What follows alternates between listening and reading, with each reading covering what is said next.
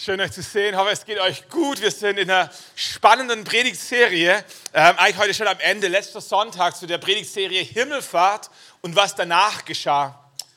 Himmelfahrt hatten wir ja vor einigen Tagen erst gefeiert, dann kam Pfingsten und so ist auch im Neuen Testament beschrieben, was so unmittelbar nach Himmelfahrt geschah. Aber wir dachten uns, wir machen mal eine Predigtserie, wo, äh, die dort ansetzt, wo die Bibel aufhört. Äh, also chronologisch gesehen, nicht, nicht theologisch, sondern chronologisch. Äh, dort, wo die Bibel aufhört, uns zu berichten, was danach geschah. Äh, so haben wir im ersten Sonntag dieser Predigtserie über die Entstehung der Bibel nachgedacht.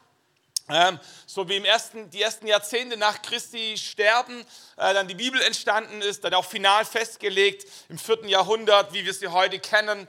Ähm, dann hat äh, Pastor Jürgen Reinders über die Reformation gesprochen, Martin Luther, der die Reformation ausgelöst hat. Äh, wo zum ersten Mal seit langer Zeit damals wieder neu entdeckt wurde, dass Menschen nicht durch Werke, sondern durch Glauben errettet werden. Für uns heute selbstverständlich, aber damals äh, und wie was ganz Neues. Die Bibel wurde ins Deutsche übersetzt, äh, die evangelische Kirche ist entstanden und dann aus der evangelischen Kirche raus so ein Stück weit auch die, die Täuferbewegung. Äh, müsst euch vorstellen, damals gab es viele wie soll man sagen, Namenschristen. Also der Fürst hat ja am Ende entschieden, ob sein Fürstentum evangelisch blieb oder äh, katholisch blieb oder evangelisch wurde. Und äh, so waren die Menschen dann halt gezwungenermaßen fortan evangelisch oder sie blieben katholisch. Und in diese Epoche rein kam es dann zur Täuferbewegung, wo ähm, Menschen für sich persönlich gemerkt haben, ähm, ich muss eine persönliche Entscheidung treffen. Ich darf eine persönliche Entscheidung treffen und ich möchte auch, dass mein Glaube nicht nur auf dem Papier besteht, äh, sondern dass der sichtbar gelebt wird. Und wir wollen es dann auch durch die Taufe, die Glaubenstaufe, ähm, demonstrieren, also zum Ausdruck bringen, äh, während früher evangelischen katholische Kirche es gewohnt waren, äh, bis heute Kinder zu taufen äh, und dann auch Mitglied zu werden in ihrer Kirche, so haben die Täufe für sich neu entdeckt, dass Taufe eigentlich eine persönliche Entscheidung von jedem Einzelnen ist. Ähm, standen damals unter Todesstrafe. Viele haben ihr Leben dafür gelassen, ähm, weil sie sich taufen haben lassen, obwohl sie als Kind schon getauft wurden. Und in diese, in dieses, in diese Epoche rein sind dann auch so die ersten Freikirchen, evangelische Freikirchen entstanden. Davon gibt es bis heute einen ganzen Schwung, sage ich mal. Evangelische Freikirche ist nicht eine Organisation, äh, sondern ist ein, ich sag mal, ein Sammelbegriff für viele verschiedene Kirchen, die sich als evangelische Freikirchen ähm, sehen oder verstehen. Evangelisch meint an der Stelle die, die Glaubensrichtung, also aufbauend auf dem, was Martin Luther erkannt hat, dass Menschen durch Glauben und durch Gnade errettet werden. Und Freikirche beschreibt eher so die Organisationsform, also losgelöst vom Staat, ähm, freiwillig, so aufgrund einer persönlichen Entscheidung bin ich dort Mitglied und da gibt es einen ganzen Schwung. Wie gesagt, die Baptistengemeinden in Deutschland sind vielleicht relativ bekannt oder schon mal gehört. Freie evangelische Gemeinden, auch die Sieben-Tage-Adventisten, ist auch eine evangelische Freikirche. Ähm, es gibt die Neuapostolische Kirche, ähm, aber die Sieben-Tage-Adventisten, da denkt man oft an Weihnachten bei Advent. Aber Advent bedeutet in dem Zusammenhang einfach nur mal die Wiederkunft Jesu, also die Ankunft Jesu, die wir an Weihnachten feiern. Und Sieben-Tage-Adventisten zeichnen sich dadurch aus, dass sie eine große Nahe Erwartung haben, dass Jesus wiederkommt, Advent, Ankunft äh, und sieben Tage. Deswegen, weil sie den siebten Tag als ihren heiligen Tag feiern, den Sabbat, also Samstag. So sieben Tage Adventisten. Aber im Grunde genommen evangelische Freikirche. Ähm, müsst ihr euch das vielleicht so ein bisschen vorstellen wie, wie bei einem Baum. Da gibt es einen Stamm und dann kommen Äste und irgendwann kommen Zweige und da gibt es eine ganze, ganze Bandbreite, was sich dann irgendwann da, da in diesem Baum, ich sag mal, entwickelt hat an evangelischen Freikirchen, an Gruppierungen und so. Und die sind nicht alle gegeneinander, sondern die, die, die kommen vom selben Stamm her, äh, vom Neuen Testament, von Jesus Christus, von der ersten Gemeinde in Jerusalem, aber haben sich dann eben geschichtlich mehr und mehr verzweigt. Heute wollen wir uns äh, mit der Pfingstbewegung mal ein bisschen beschäftigen ist da, wo wir als Gospelhaus dazugehören, Pfingstbewegung. Äh, was zeichnet die Pfingstler aus? Eben, dass sie an den Heiligen Geist glauben, beziehungsweise an das, was der Heilige Geist an Pfingsten damals im Neuen Testament getan hat. Äh, am signifikantesten wahrscheinlich das Sprachengebet, das Beten in einer Sprache, die wir nicht gelernt haben, eine Sprache, die nicht Deutsch ist und nicht Englisch, aber so, so eine himmlische Gebetssprache. Das ist, glaube ich, das, was die Pfingster so äußerlich wahrnehmbar am meisten unterscheidet von den anderen evangelischen Freikirchen. Ähm, aber das, der Kern dessen, was Pfingstgemeinden weltweit glauben, lässt sich eigentlich ganz gut zusammenfassen im sogenannten Four-Square Gospel. Also Four-Square Gospel ist so ein Viereck. Ähm, Jesus rettet, Jesus heilt, Jesus tauft im Heiligen Geist und Jesus kommt wieder. Jede einzelne Glaubensüberzeugung ist an sich nicht besonders. Das glauben andere Menschen, andere Christen auch. Aber die Kombination ist das, was die Pfingstgemeinden vereint. Und dann gibt es in diesem Bereich von dem, was sich Pfingstgemeinde nennt, ein Riesenspektrum von konservativen, sag ich mal, russlanddeutschen Gemeinden, wo die Frauen links und die Männer rechts sitzen und mit Kopftuch und Röcken und so, und dann irgendwelche neocharismatischen Gruppierungen, wo es ähm, sehr, sehr, sag ich mal, ekstatisch, sehr frei zugeht, ähm, in Lateinamerika nochmal andere Auswüchse und all das, oder vieles von dem lässt sich zusammenfassen unter dieser Überschrift Pfingstgemeinde. Und was diese Pfingstgemeinden vereint, ist, wie gesagt, Jesus rettet, Jesus heilt, Jesus tauft mit Heiligen Geist und Jesus kommt wieder. Der Begriff Pfingstbewegung oder Pfingstgemeinde äh, ist jetzt vielleicht marketingtechnisch nicht besonders spektakulär. Äh, also es ist jetzt nicht irgendwie das, wo du sagst, wow, da muss ich unbedingt mal gewesen sein. Und es hängt damit zusammen, dass der Begriff nicht von den Pfingstgemeinden selber entworfen wurde, indem sie gesagt haben, Mensch, wie nennen wir uns denn eigentlich? Was hilft den Menschen zu verstehen, wer wir sind? Sondern es sind oft Begrifflichkeiten, die von außen, ähm, ich sag mal, übergestülpt wurden. Also die Protestanten, die haben sich auch nicht Protestanten selber genannt, sondern die wurden so genannt weil sie die Menschen waren, die protestiert haben, die gegen das Etablissement war. Einmal politisch, ähm, aber auch kirchlich, theologisch. So, dann haben die anderen gesagt, die da drüben, die, die sich dort treffen, das sind die Protestanten. Die Protestanten sind auch nochmal aufgefächert, die Lutheraner, los, äh, ausgelöst von Martin Luther, und so, die haben sich auch nicht selber Lutheraner genannt. So, aber die anderen, die draufgeschaut haben, dachten, Mensch, das da drüben, das sind doch die Lutheraner, die die Martin Luther oder seiner Lehre nachfolgen. Folgedessen gab es dann die Methodisten, die gibt es immer noch. Ähm, das sind diejenigen gewesen, die Jesus nachgefolgt sind mit einer bestimmten Methode. Für die Methodisten war es wichtig, dass du ähm, wie soll man sagen, dass du morgens deine Bibel liest. Das war die sogenannte stille Zeit. Morgens ein bisschen früher aufstehen, die Bibel lesen. Äh, einmal die Woche ging man zur Bibelstunde. Äh, das war ihre Methode, wie sie Glauben gelebt haben, neben dem Gottesdienst. Und die Menschen haben von draußen drauf geschaut und dachten, hm, das sind doch die Methodisten, die mit der Methode. Und irgendwann kamen dann die Pfingstler und die Menschen haben von draußen drauf geschaut und dachten, Mensch, was sind denn das für welche? Und es waren dann die Pfingstler. Warum? Weil die sich verhielten wie damals an Pfingsten im Neuen Testament. Die haben durcheinander in anderen Sprachen, die sie nicht gelernt haben, Gott gelobt. Und es waren die Pfingstler. Das war nicht immer ehrenvoll gemeint, ähm, aber das war die Titulierung. Und ähm, wie es bei den anderen auch ist, hat sich in der Kirchengeschichte dann tatsächlich durchgesetzt. So bis heute nennt man die Pfingstler Bewegung oder die Pfingstkirchen Pfingstler. In Deutschland ist die Pfingstbewegung relativ unterm Radar und das hat damit zu tun, dass die meisten Pfingstkirchen sich gar nicht Pfingstkirchen nennen. Also die katholische Kirche erkennst du daran, dass es eine katholische Kirche ist. Ähm, die evangelische Kirche erkennst du daran, dass es eine evangelische Kirche ist oder St. Georg oder Matthäuskirche und das klingt dann evangelisch und du weißt, das muss eine evangelische Kirche sein. Die Baptistengemeinden heißen auch noch oft Baptisten, die FEG, FEG, aber die Pfingstgemeinden, die heißen völlig unterschiedlich. Von Urban Life Church über Elimkirche, über Ecclesia-Kirche, über Freie Christengemeinde, über Hillsong, über Gospelhaus, findest du Connect Church und Life Church und so. Es gibt so viele verschiedene Namen, die alle als Pfingstkirchen unterwegs sind, die du aber von außen gar nicht als eine Pfingstkirche erkennst, zumindest nicht am Namen. Die Pfingstkirchen in Deutschland sind inzwischen die größte oder zweitgrößte Freikirche in Deutschland, je nachdem, ob man die Gottesdienstbesucher oder die Mitglieder zählt. Weltweit gesehen ist die Pfingstbewegung neben der katholischen Kirche die größte christliche Kirche weltweit. Bei der katholischen Kirche spricht man oder schreibt Wikipedia von 1,3 Milliarden Mitgliedern und der Pfingstbewegung werden inzwischen 600 Millionen Christen zugeschrieben.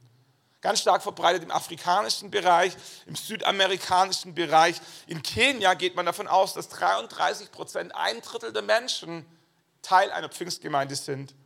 In Brasilien sind es 15 Prozent, Südafrika 10 Prozent, in Nigeria 18, in den USA 5%. So die Pfingstbewegung ist enorm gewachsen. Noch dazu, wenn man in Betracht zieht, dass sie eigentlich erst 1906 entstanden ist. 1906 entstanden, die ersten Jahre dann eine Million Zugehörige. 1970, muss schauen, dass ich nichts Falsches sagen, wurde 63 Millionen Mitglieder der Pfingstgemeinden gezählt. Heute, vor, vor einigen Jahren, 2013, ging man schon von 628 Millionen aus und man rechnet bis 2025 mit über 800 Millionen Pfingstlern. Warum ist das so? Das ist deswegen so, weil Menschen scheinbar sich danach sehnen, die Kraft Gottes in ihrem Leben zu erleben. Was die Pfingstkirchen auszeichnet, neben dem, dass Jesus rettet, Jesus heilt, Jesus tauft mit Heiligen Geist, Jesus kommt wieder, ist dieser große Glaube, dass Gott heute noch erfahrbar ist. Pfingstkirchen sind weniger vom Intellektuell geprägt als von den Emotionen und der Erfahrung. In Pfingstgemeinden geht es weniger um die Erkenntnis über Gott als die Erfahrung von Gott. So, ohne dass wir das einer anderen Kirche absprechen wollen, aber das ist das, was Pfingstgemeinden auszeichnet, dass sie einen ganz, ganz großen Glauben daran haben, dass das, was damals im Neuen Testament normal war, heute immer noch normal sein sollte. Wenn wir ins Neue Testament reinschauen, dann entdecken wir, dass Zeichen und Wunder normal waren. Petrus ging mit Johannes in den Tempel und sie laufen vorbei an diesem Gelähmten, der dort sitzt und bettelt.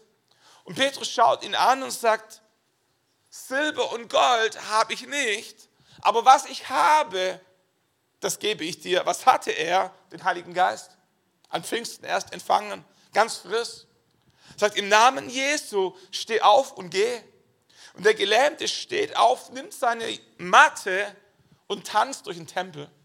So ist die erste Gemeinde entstanden. Die Kranken wurden gebracht. Petrus hat für sie gebetet und Kranke wurden gesund und haben ihr Leben verändert. Jesus Christus nachgefolgt. Paulus, der die Christen verfolgte, weil er diese neue Religion verabscheute, kommt zum Glauben. Wodurch? Nicht durch eine rationale Überlegung, nicht durch das Studium des Alten Testamentes oder des Neuen Testamentes, sondern durch eine Gottesbegegnung. Er war auf dem Weg nach Damaskus und ihm erscheint ein Licht und die Stimme, Paulus, Paulus, warum verfolgst du mich? Und er sagt, wer bist du? Und die Stimme sagt, ich bin Jesus Christus, der, den du verfolgst. Und es war diese Gottesbegegnung, die sein Leben auf den Kopf stellte. Ein paar Jahre später war er selber im Gefängnis, aufgrund seines persönlichen Glaubens an Jesus Christus. Und im Gefängnis fängt er an, mit Silas, seinem Begleiter, Gott zu loben. Durch Gebete, und durch Lieder. Und wie sie anfangen zu singen, kommt auf einmal ein Erdbeben, zufällig. Und die Gefängnismauern erzittern, die Türen gehen auf und die Ketten fallen ab und sie sind frei. Der Gefängniswärter sieht dieses Mysterium. Paulus erklärt ihm, was hier passiert. Und er und seine ganze Familie kommen was zum Glauben. Nicht, weil sie die Bibel studiert haben, nicht, weil sie rational sich irgendwas erarbeitet haben, sondern einfach, weil sie es erlebt haben in dem persönlichen Erleben. Und das ist das, was Pfingstkirchen bis heute auszeichnet, dieser Glaube, dass Gott heute doch real erfahrbar ist. Es hat einen Grund, warum Jesus seinen Jüngern aufgetragen hat, Apostelgeschichte 1, Vers 4, beim gemeinsamen Mahl hat Jesus ihnen, seinen Jüngern geboten, nicht von Jerusalem wegzugehen, sondern zu warten auf was? Auf die verheißene Gabe des Vaters, Klammer auf, den Heiligen Geist, die ich, so sagte er, euch in Aussicht gestellt habe. Denn Johannes hat mit Wasser getauft, ihr aber werdet mit Heiligen Geist getauft werden, schon in wenigen Tagen. Jesus sagt, Geht nicht los, fangt nicht an zu predigen, bevor ihr den Heiligen Geist in eurem Herzen empfangen habt. Warum? Weil der Heilige Geist am Ende das ist, was den Unterschied macht. Paulus schreibt an die Gemeinde in Korinth, auch kam ich in Schwachheit und mit Furcht und Zittern zu euch. Meine Rede und meine Verkündigung baute nicht auf kluge Überredungskunst, sondern auf den Erweis der Kraft und des Geistes, damit euer Glaube nicht in der Weisheit der Menschen, sondern in der Kraft Gottes Gründe.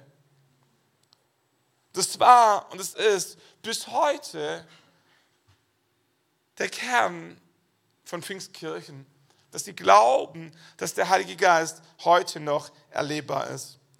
Was die Kirchengeschichte aber auch zeigt, ist, dass Dinge verloren gehen können.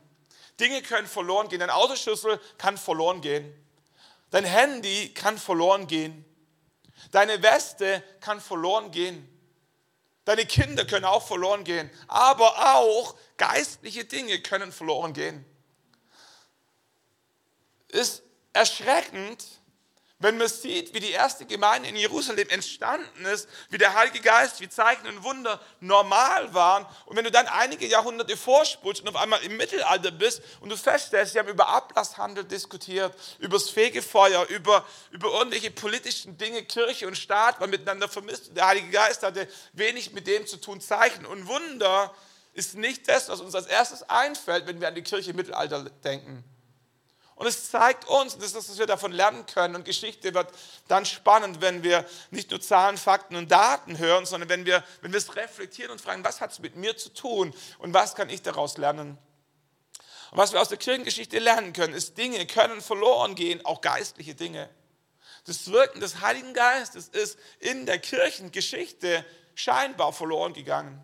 Nicht überall, nicht bei jedem Einzelnen, aber in, in der Breite, in der Masse. Und das ist für uns deswegen wichtig, dass wir verstehen, auch als Kirche, als Gospelhaus, Dinge können verloren gehen. Nur, nur, weil wir mal, nur weil wir mal gewachsen sind, nur weil wir Menschen Gott erlebt haben, heißt es nicht, dass es immer so bleiben muss. Der Heilige Geist ist etwas, auf das man achten muss, das man pflegen muss, wo man eine Beziehung zu lebt. Und in deinem persönlichen Leben ist genauso. Der Heilige Geist kann verloren gehen. Geistliche Gaben können verloren gehen.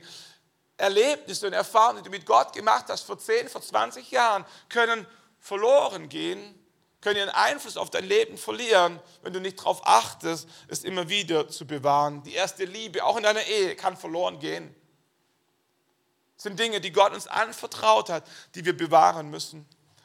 Und es hat ein paar Jahrhunderte, viele Jahrhunderte gedauert, bis Anfang des 20. Jahrhunderts eine kleine Gruppe von jungen Christen in der Jüngerschaftsschule in Tobeka sich getroffen haben und Charles Braham, der Leiter, ihnen aufgetragen hat, das Neue Testament zu studieren und zu lesen über den Heiligen Geist und wie Menschen damals den Heiligen Geist empfingen.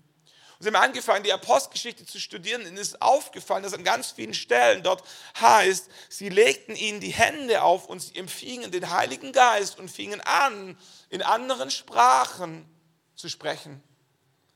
Und in diesen Studenten ist ein Hunger und eine Sehnsucht danach entstanden, den Heiligen Geist selber zu erleben, wie sie ihn damals in der Apostelgeschichte beschrieben sahen. Sie wollten auch dieses Sprachengebet von dem sie lasen, aber das in ihrer Praxis nichts wussten. Agnes Atzmann soll die erste Person gewesen sein, eine Frau, auch interessant. Ganz oft in der Bibel äh, entdecken wir, dass Frauen die ersten waren. Je, Frauen waren die ersten am Grab und so weiter. Und auch hier war es eine Frau, die als erstes, sage ich mal, in der Neuzeit den Heiligen Geist empfing äh, und in Sprachen anfing zu beten. Sie schreibt, manchmal hungerte mich mehr danach, nach dem Heiligen Geist, als nach leiblicher Nahrung. Oft hatte ich des Nachts größeres Verlangen nach ihm als nach Schlaf. Da gab es eine Sehnsucht in diesen jungen Menschen, in dieser Jüngerschaftsschule, nach dem, was sie, was sie im Neuen Testament lasen. Und Gott schenkte es, dass Agnes Arzmann die erste Person war, die erfüllt wurde mit dem Heiligen Geist in dieser Zeitepoche. Und um diese Jüngerschaftsschule in Topeka herum entstand so die kleine Erweckung. Innerhalb von fünf Jahren schlossen sich 25.000 Menschen an, die auch den Heiligen Geist empfingen. Einer davon, mit am Anfang schon dabei gewesen, war William Joseph Seymour.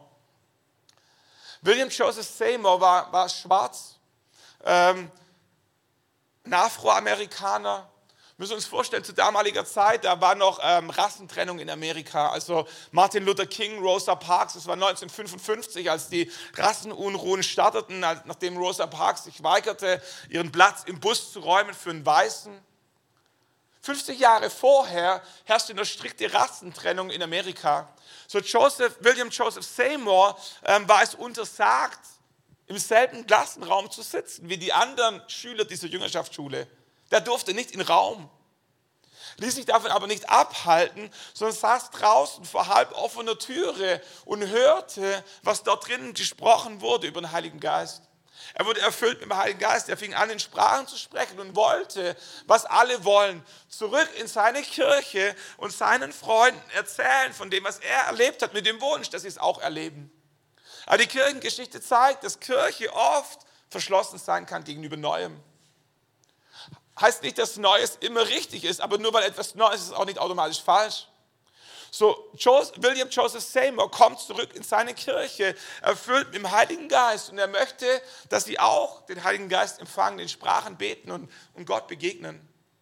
Die Kirche lehnt ihn ab, lehnt diese neue Erfahrung ab und er landet in der Azusa Street in Los Angeles. Kleine Hinterhofgemeinde von Afroamerikanern.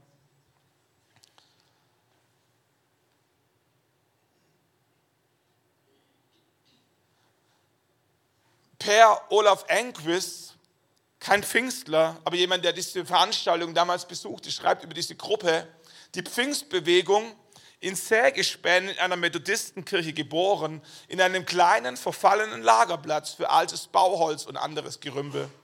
Zwei leere Packkisten als Rednerpult, Sitzplätze für 40 Personen. Die Taufe im Ozean, der einäugige, leicht hinkende Neger Seymour hatte den Funken entzündet mit Worten von solcher Macht, dass selbst der stärkste Gegner in die Sägespäne auf den Boden sank und nach Gnade und Erlösung rief. Joseph William Joseph Seymour war kein begnadeter Prediger, Prediger, aber er war völlig entzündet von diesem Heiligen Geist, der in ihm wohnte. Und oft predigte er gar nicht, sondern er saß einfach da in dieser Gegenwart Gottes und Menschen kamen rein und über zweieinhalb Jahre feierten sie jeden Tag neun Gottesdienste. Rund um die Uhr trafen sich Menschen in, diesem, in dieser Scheune, weil, weil die Gegenwart Gottes da war und sie es auch erleben wollten. Sie kamen rein, oft, oft wurde gar nicht gesprochen, sie saßen einfach nur da und öffneten ihr Herz nach dem Heiligen Geist. Oben hatten sie nochmal einen speziellen Raum, wie damals im Neuen Testament, im Obergemach an Pfingsten, wo, wo, wo man warten konnte auf den Heiligen Geist. Aber die meisten mussten gar nicht lange warten, denn der Heilige Geist war schon ausgegossen und sie empfingen den Heiligen Geist.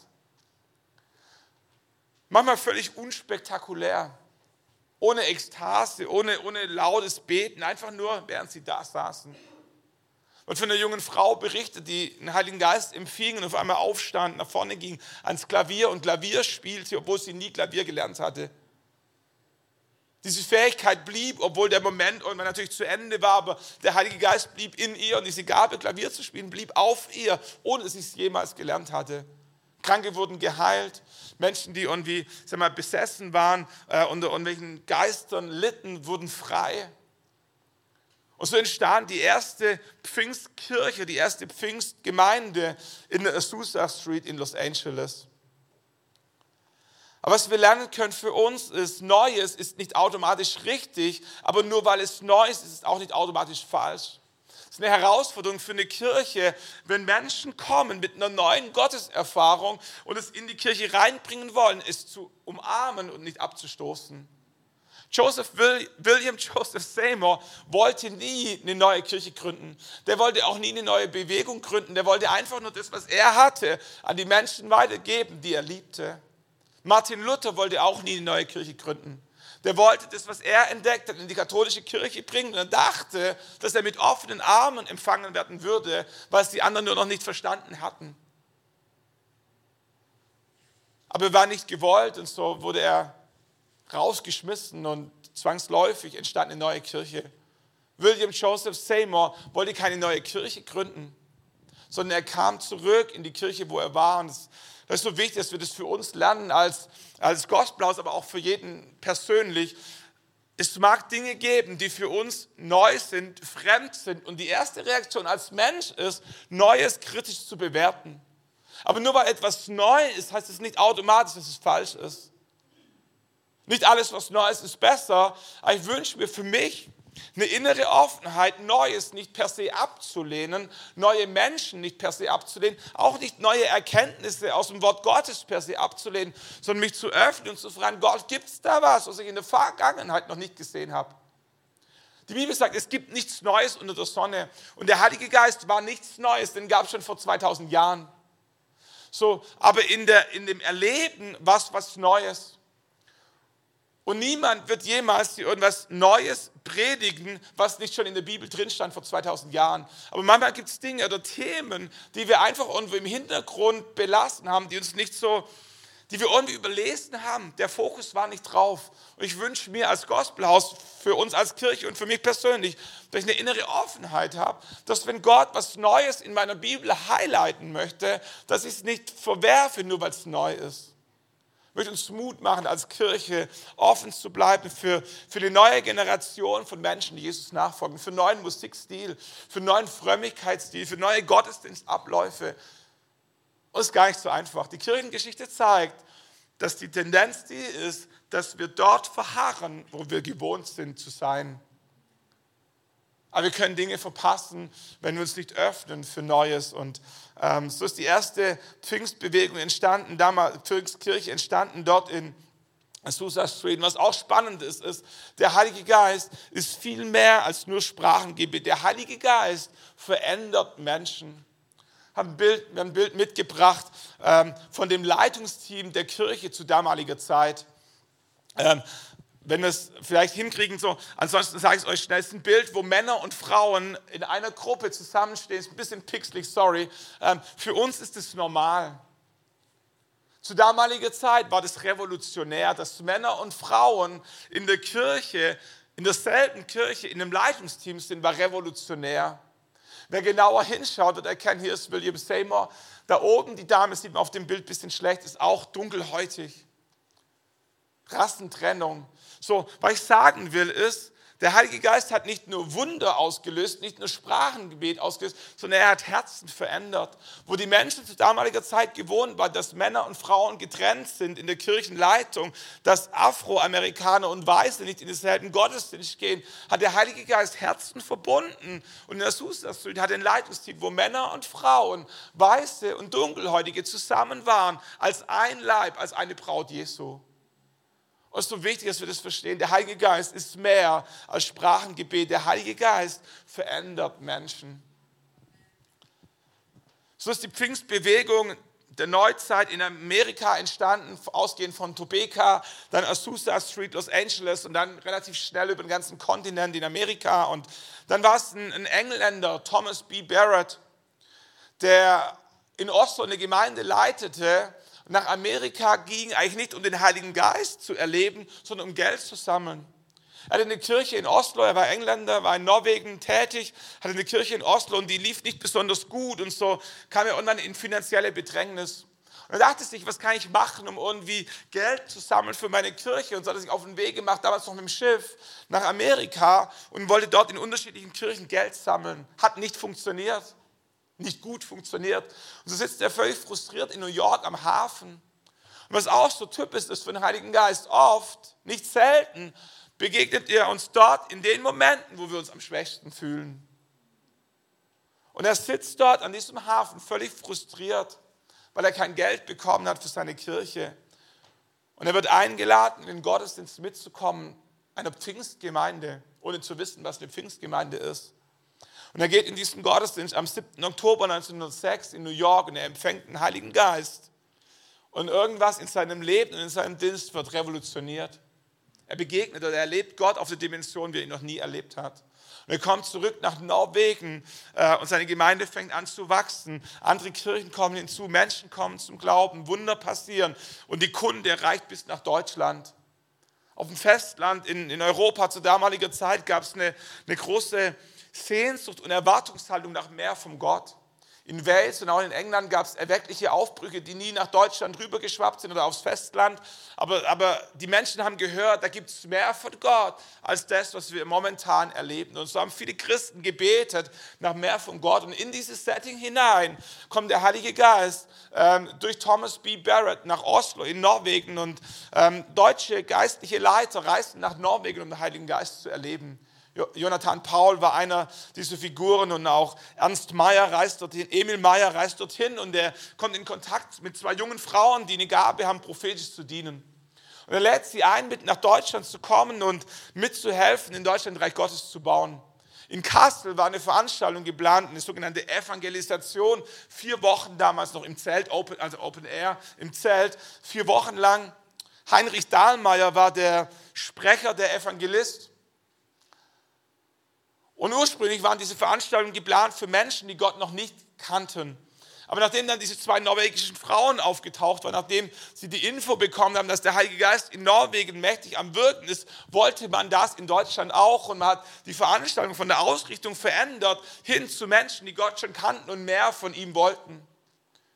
Der Heilige Geist stellte sich dazu, Menschen wurden mit dem Heiligen Geist erfüllt, fingen an, in Sprachen zu sprechen. Es gab Wunder, es gab prophetisches Reden, so das volle Programm dessen, was wir in der Postgeschichte im Neuen Testament sehen. Was dann passiert ist, auch nicht untypisch, dass auf einmal, ich sag mal, Gutes sich mit Schlechtem vermisste, Göttliches mit Menschlichem, Geistliches mit, sag ich mal, Dämonischem. Es wurde irgendwie unrund. Man spürte, irgendwas läuft so ein bisschen aus dem Ruder, aber weil das Wirken des Heiligen Geistes so neu und so fremd war, ähm, war es extrem polarisierend. Es war schwarz-weiß. Die einen waren dafür und die anderen waren dagegen. Heinrich Dahlmeier, der Prediger, der verantwortlich war für die Veranstaltung, stellte sich zu dem, was dort passierte, vehement. Andere Menschen trennten, also sagen wir, separierten sich. Die zwei norwegischen Frauen gingen wieder nach Hause, weil sie sagten, da läuft was aus dem Ruder. Am Ende musste die Polizei kommen und die Versammlungen auflösen, weil es völliges Chaos war. Wie ist denn passiert? Ähm, war es natürlich eine riesen Sensation und man diskutierte darüber, was war das jetzt? War das von Gott oder war das nicht von Gott? Und mehr und mehr setzten sich die Stimmen durch, die, die sagten, das war nicht von Gott. Und es gab eine sogenannte Berliner Erklärung, schnell aufrufen. Am 15. September 1909 trafen sich einige führende geistliche Leiter des Gnadauer Verbands. Das war eine, sagen wir, so eine Dach Organisation von vielen landeskirchlichen Gemeinschaften, die so, so ein bisschen das Rückgrat der Christen in Deutschland darstellten. Viele hingegebene, hungrige, ähm, leidenschaftliche Christen, die auch mehr von Gott wollten, aber äh, irgendwie das nicht so ganz einsortieren konnten. Und sie äh, waren vorsichtig und erließen folgendes Dekret. Es war nicht ein offizielles Statement des Gnadauer Verbandes, sondern es war ein Statement des einzelne geistliche Leiter unterschrieben, die aber in ihren Kirchenverbänden enormen Einfluss hatte. Und sie unterschrieben die Berliner Erklärung folgende Worte. Die sogenannte Pfingstbewegung, also das, was dort in Kassel passierte, ist nicht von oben, sondern von unten. Sie hat viele Erscheinungen mit dem Spiritismus gemein. Es wirken in ihr Dämonen, welche vom Satan mit, List geleitet, Lüge und Wahrheit vermengen, um die Kinder Gottes zu verführen. In vielen Fällen haben sich die sogenannten Geistbegabten nachträglich als besessen erwiesen. An der Überzeugung, dass diese Bewegung von unten her ist, kann uns die persönliche Treue und Hingabe einzelner führender Geschwister nicht irre machen. Auch nicht die Heilungen, Sprachengebet, Weissagen und so weiter, von denen die Bewegung begleitet ist. Wir glauben, schreiben sie, dass es nur ein Pfingsten gegeben hat in der Apostelgeschichte 2 im Neuen Testament. Wir erwarten nicht ein neues Pfingsten, wir warten auf den wiederkommenden Herrn. Wir bitten hierdurch alle unsere Geschwister um des Herrn und seiner Sache willen, welche Satan verderben will. Haltet euch von dieser Bewegung fern. Dieses Statement ging wie durch einen Riss durch die christliche Landschaft in Deutschland. Ihr müsst euch vorstellen, der eine in der Familie hat einen Heiligen Geist erlebt, der andere nicht. Der eine, der in der Kirche mit dir in der Jugendgruppe war, hat einen Heiligen Geist erlebt, der andere nicht. Und dann kommt dieses Statement von geistlichen Leitern, ähm, dass das, was dort in Kassel passiert ist, gefährlich ist und man sich davon abhalten, ab, fernhalten sollte. Es führte dazu bis dahin, dass, dass Menschen die Straßenseite gewechselt haben, wenn jemand von den Pfingstlern ihnen entgegenkam, weil sie Angst hatten, dass der Geist übersprang. So ohne irgendjemand zu verurteilen, aber was wir feststellen, ist Charakter ohne, äh, Charisma ohne Charakter ist Chaos. In dieser Veranstaltung in Kassel ist bei weitem nicht alles gut gelaufen. Da war der Heilige Geist am Start, aber wie der Teufel so oft versucht ist, dass er Dinge ganz am Anfang versucht zu blockieren. Äh, Mose sollte ganz am Anfang als kleines Kind schon umgebracht werden. Jesus sollte ganz am Anfang, noch bevor er alt wurde, umgebracht werden. Ihr kennt es damals in Bethlehem, als Herodes die kleinen Kinder umbringen ließ. So, der Teufel versucht immer wieder Dinge, wenn sie ganz am Anfang sind, auch in deinem persönlichen Leben, zu zertreten, klein zu halten, bevor sie groß werden. Und das ist, was dort auch passierte. Und es geht gar nicht darum, irgendwelchen Menschen die Schuld zu geben, es ist einfach nur ähm, hilfreich für die Geschichte oder die Geschichte zu verstehen der deutschen Pfingstbewegung. Wenn du nach Amerika schaust, wenn du nach Skandinavien schaust, ist die Pfingstbewegung, die Pfingstkirchen eine etablierte Kirche von allen anerkannt, ohne irgendwelche Bauchschmerzen. In Deutschland hat es eine schwierige Geschichte aufgrund dieser speziellen Ereignisse in Kassel. Dann dieses Statement von führenden geistlichen Leitern. Das hat dazu geführt, dass, dass, dass Familien, Kirchen getrennt, gespalten wurden. Weil die einen den Heiligen Geist erlebten und dann nicht mehr hinter zurück wollten und die anderen sagten, das von unten, damit will ich nichts zu tun haben. Es hat fast ein Jahrhundert gebraucht, bis Vertreter des Gnadauer Verbandes und des Bundesvereinigten Pfingstgemeinden sich 1996 getroffen haben zur Kasseler Erklärung und deutlich gemacht haben, sag ich mal in meinen Worten, wir gehören zum selben Baum. Wir haben vielleicht unterschiedliche Äste, vielleicht auch ein bisschen unterschiedliche Blätter, vielleicht auch unterschiedliche Früchte, aber wir gehören zum selben Baum. Jesus Christus ist das Fundament, auf dem wir stehen. Wir glauben an dieselbe Bibel, wir glauben an denselben Gott und wir wollen gemeinsam in unserem Land Reich Gottes bauen.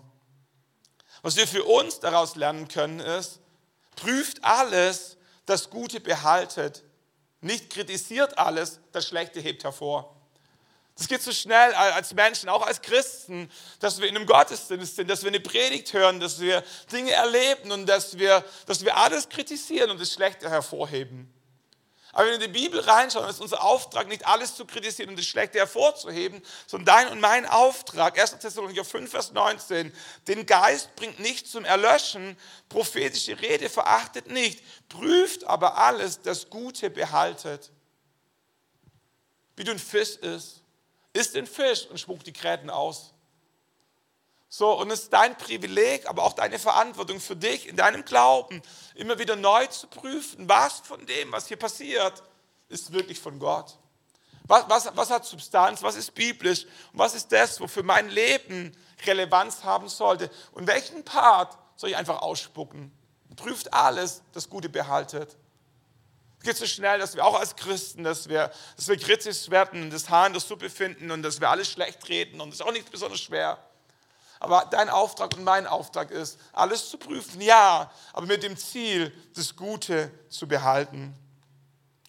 So kam die Pfingstbewegung, ausgelöst von Topeka, Azusa Street, Thomas B. Barrett nach Oslo, von Oslo nach Kassel, von Kassel nach Deutschland und irgendwann dann auch zu Karl Fix. Karl Fix ist der Gründer der Volksmission, wo wir als Gospelhaus dazugehören. Volksmission ist ein relativ alter Name. Entstanden vom Zweiten Weltkrieg, da gab es noch die Volksbank, den Volkswagen und da war alles noch okay, da durfte man noch vom Volk sprechen und so. Ähm, und Karl Fix ist groß geworden in der Nähe von Schwäbisch Hall. 1897 geboren äh, und hatte dann relativ schnell Kontakt mit spirituistischen Kreisen, mit Wahrsagerei, mit Hellsehern, war, war offen für viele Philosophien, begeisterte sich für Nietzsche äh, und meldete sich dann freiwillig für den Ersten Weltkrieg. Zog in den Ersten Weltkrieg und kam zurück als körperlich und seelisches Wrack. Völlig desillusioniert, ähm, körperlich am Ende. Sein Arzt, ein Zürcher Arzt, sagte, sein Leben hing am seidenen Faden. Musste Morphium nehmen, um die Schmerzen zu ertragen und wurde Morphium abhängig. Und in diese Tragik hinein begegnet ihm Gott als junger Mensch. Und in dieser Begegnung mit Gott erlebt er ein Wunder und er wird frei von Morphium. Er wird geheilt, körperlich, seelisch und auch geistig. Er wird ein Kind Gottes. Und er fängt an, von diesem Erlebnis, das er mit Gott hatte, anderen Menschen zu predigen. Er lebte damals in Berlin und er gründete die, die, die erste Volksmission in Berlin. Morgens traf er sich zum Gebet und abends ging man in die Wohnblocks, um Menschen das Evangelium zu erzählen. Das war normal. Sie fingen an, Traktate zu verteilen. Heute lachen wir über Flugblätter. Äh, damals war das äh, wie heute Social Media, wie Instagram, Facebook, YouTube und so. So, der war damals up to date und die haben in den ersten fünf Jahren zwei Millionen Traktate verteilt als kleine Gruppe von Volksmissionaren. In Berlin entsteht die erste Gemeinde. Die Gestapo bekommt mit, dass da irgendwas passiert und sie verbieten die Versammlungen. Warum? Weil sie sich nicht erklären können, warum so viele Menschen während dem Gottesdienst geheilt werden. Und so klagen sie Karl Fix an mit dem Ärzteparagraph Verkauf und Handel mit unerlaubten Arzneimitteln. Weil, weil, weil sie nicht verstehen, was wie das sein kann, dass Menschen krank zum Gottesdienst kommen und gesund nach Hause.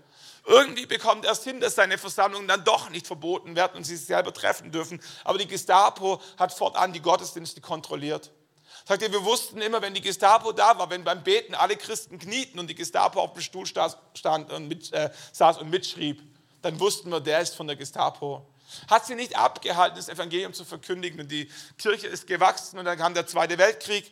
Karl Fix hatte gehofft, nicht eingezogen zu werden, musste aber doch gehen über, über Ungarn und ähm, Bulgarien, Rumänien, landete am Ende in der russischen Winterfront, geriet in Kriegsgefangenschaft. Es war ein Wunder, dass er überlebte und er kam zurück und landete in Heilbronn arbeitete dort als Journalist und Verleger und wurde eingeladen, nach Stuttgart sich zu treffen mit Paula Gassen am 8. September 1945. Paula Gassner hatte eine kleine Gemeinde, Kirche in Stuttgart gegründet, ein paar Christen gesammelt, auch Pfingstler, die an den Heiligen Geist glaubten. Und für den nächsten Tag war der Eröffnungsgottesdienst geplant.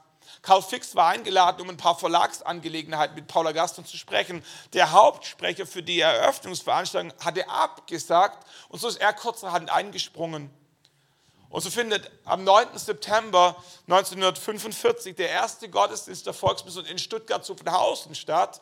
Und im ersten Jahr bekehren sich 250 Menschen, lassen sich taufen aufgrund ihrer persönlichen Erfahrung mit Jesus Christus.